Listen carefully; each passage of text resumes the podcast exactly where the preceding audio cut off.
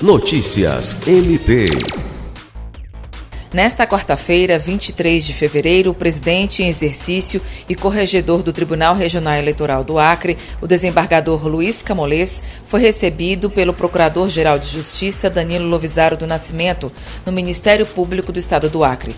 A visita teve caráter institucional e reforçou o compromisso das duas instituições de atuarem em conjunto, especialmente neste ano, quando acontecem as eleições gerais, visando a defesa da democracia e garantir um processo eleitoral justo e transparente. Para o Procurador-Geral de Justiça, o encontro reforça o compromisso de cooperação com a Justiça Eleitoral, em especial no ano de eleição.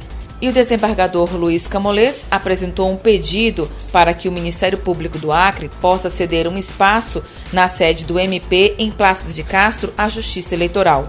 Uma demanda prioritária direcionada aos eleitores para que possam utilizar de forma parcial o prédio do Ministério Público na comarca do município para funcionamento do posto de atendimento eleitoral, enquanto as instalações do Poder Judiciário permanecem em reforma e destacou que é muito importante que os órgãos encarregados do atendimento aos eleitores estejam voltados para essa finalidade. Alice Regina, para a Agência de Notícias do Ministério Público do Estado do Acre.